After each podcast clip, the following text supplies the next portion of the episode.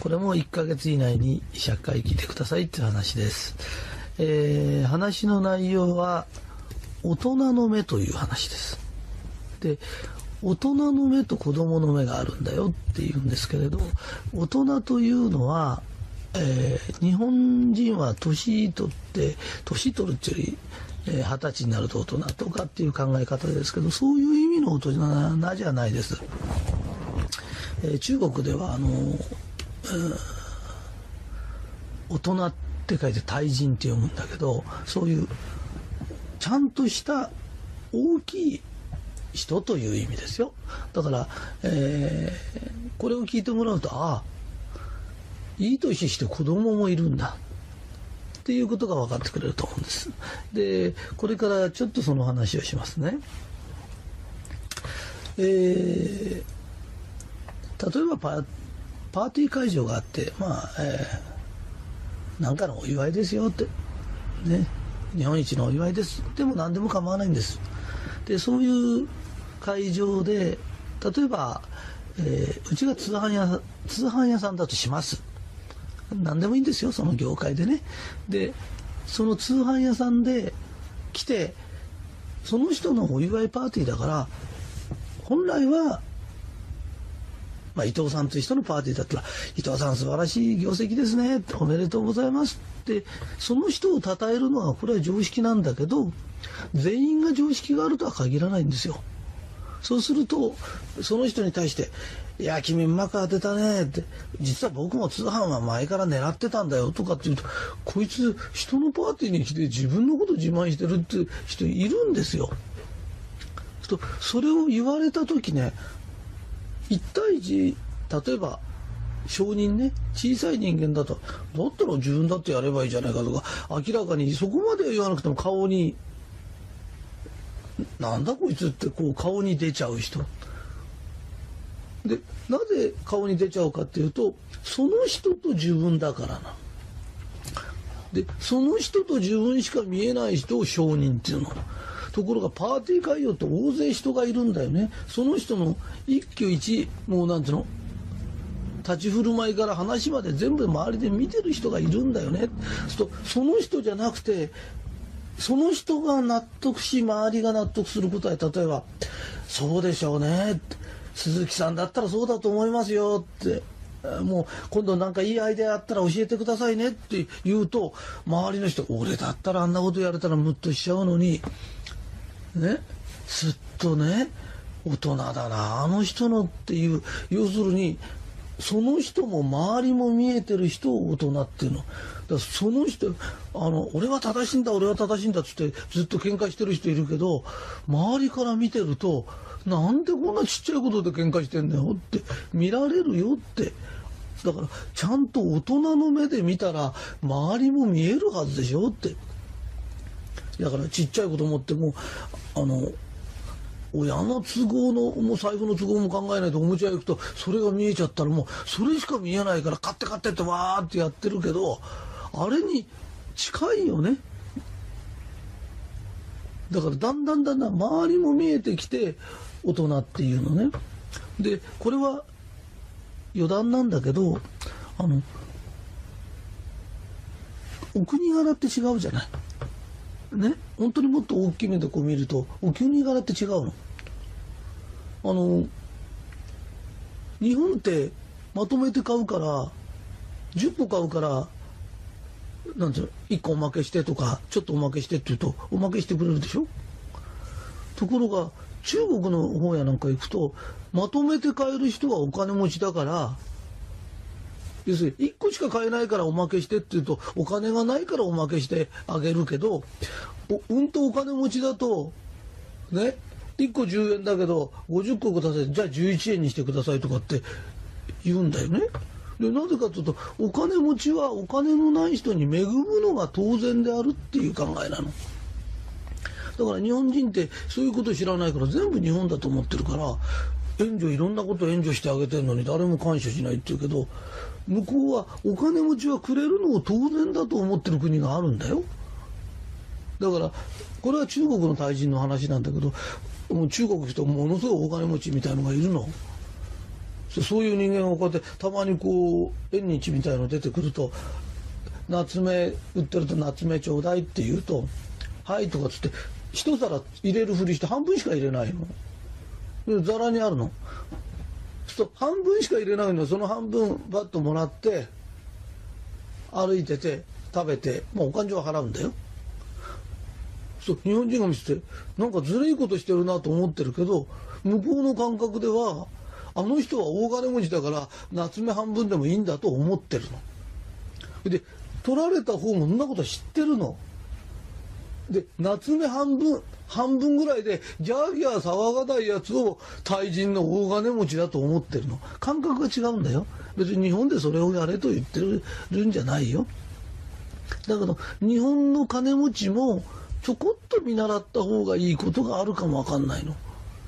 で本当にちょっとこの前嫌なもん見ちゃったんだけどこのガソリンスタンドでね若い子が働いててまだ16か18ぐらいなのか分かんないけどそれがねあの給油のやつがねちょっとね会社の方当たってたら中から降りてきてものすごい勢いでね16、7のやつずっと怒鳴りつけてるやつ見た時ねあのその夏目半分にもらってもさっともらって悠然と歩いてる中国人を見習った方がかっこいいってね全部中国人になれって言うんじゃないんだけど少し大人の目で見た時その人は自分とねガソリンスタンドのあんちゃんしか見えないから怒鳴りまくったけど周りに人がいるんだよ。なんだこいつって思われるようなあるじゃない。この前ね自分では何でもないことだったんだけどまあ自慢話として取らないでねちょっと頼まれて公演やってたらあの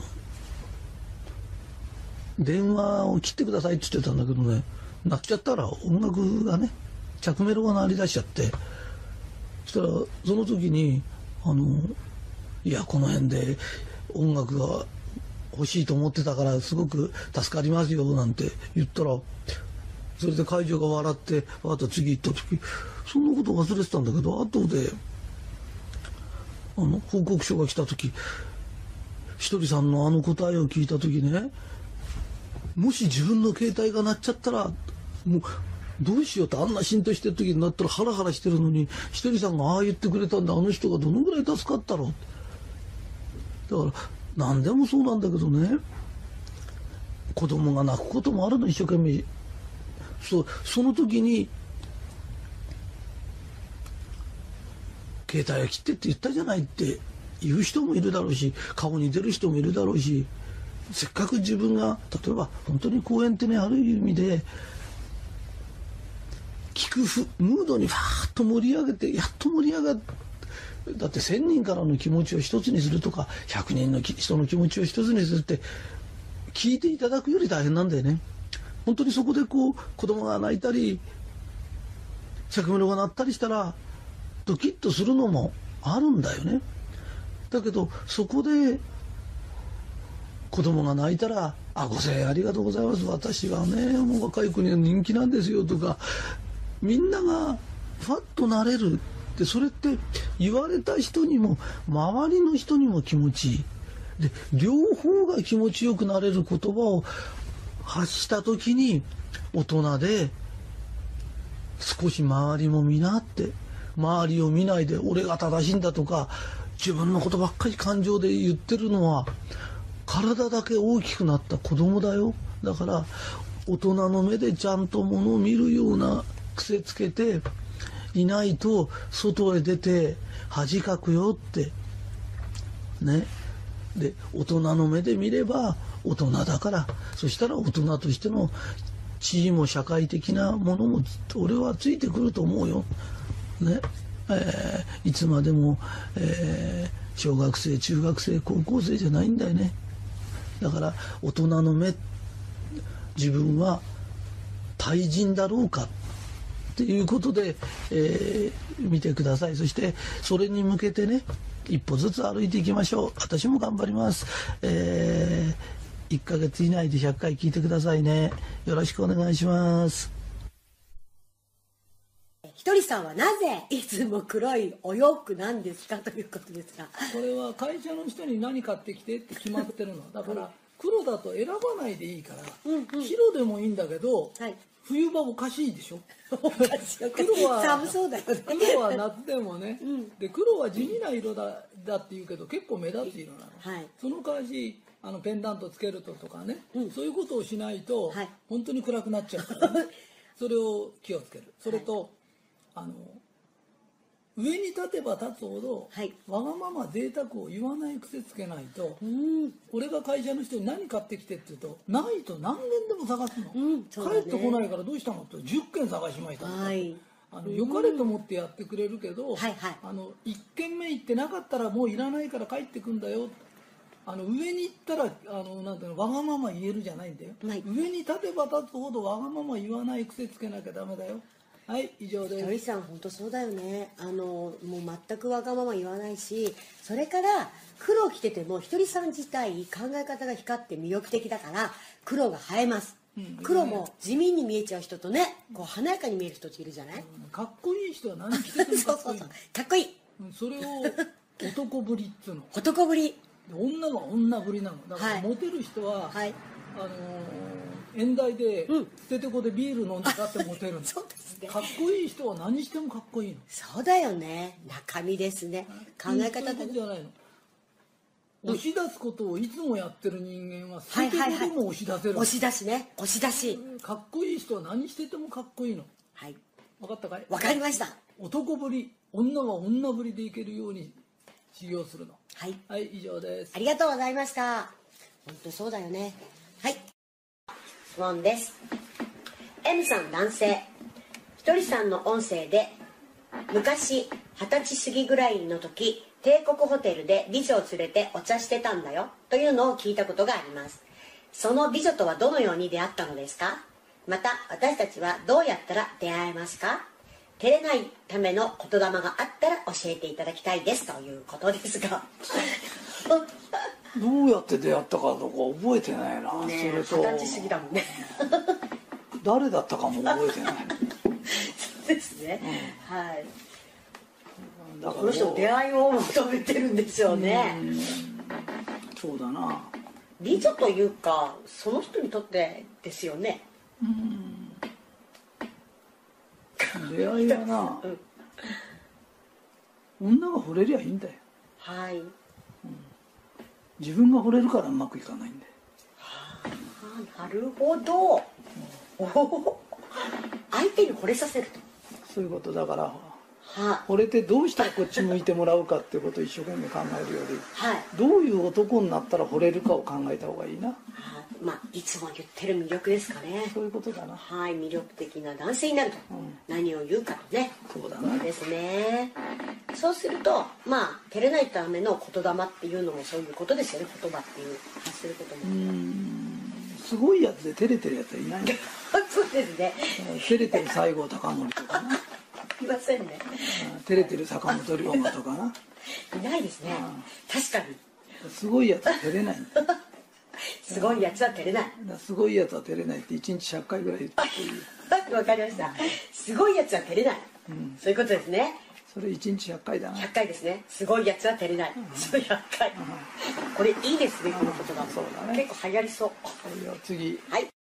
わかるかい？でね男っていうのは自分を強くて大きい人間に見せたがるんだよ。でそれが手っ取り早いのが一番いいのはあの自分より下の人間にえばるんだよ。だから男にえばるのをやめろっていうか大体自分より弱いやつにえばってる人は小さいんだよ、うん。かっこ悪いよな。大きい男が部下叱るんでもちょっとおいでとかっていいこと教えてやっからとか。恥かかせないように怒るもんだよな。それが大きい男なんだよ。小さいやつが出世すると小せえなーって出世。小せえなーってことになっちゃうんだよ。わわかるかい？私は若い女性服を販売する会社の社長です。スタッフが大体18歳から28歳でデパートなどに勤務しており直接目で見ての管理ができておりません。ひとりさんだったらどのように指導されますか？という男性からの社長さんの質問です。はい、えーこれこういうことなのね。はい。女の社員っていうのはねはい。社長に惚れてりゃいいんだよはいはいはい。で惚れた人のためには一生懸命やるんだから、はい。魅力的な社長になった方がいいな。うんうんうんうんうんだから社員が全員惚れてりゃいいんだよ。ああ社長さんにね。そうそう。そうだよね。あの好きな人の言うことなら聞くしね。そういうことそういうこと。それだですね。うん魅力的になんな。究極の魅力ですね。あそうそう。以上です。いやひとりさんひとりさんのことみんな好きだもんねだってね。弟子の私たちが好きだからひとりさんの言ってることなんかもう何でも聞いちゃうもんね、ということですね。はい。わかりました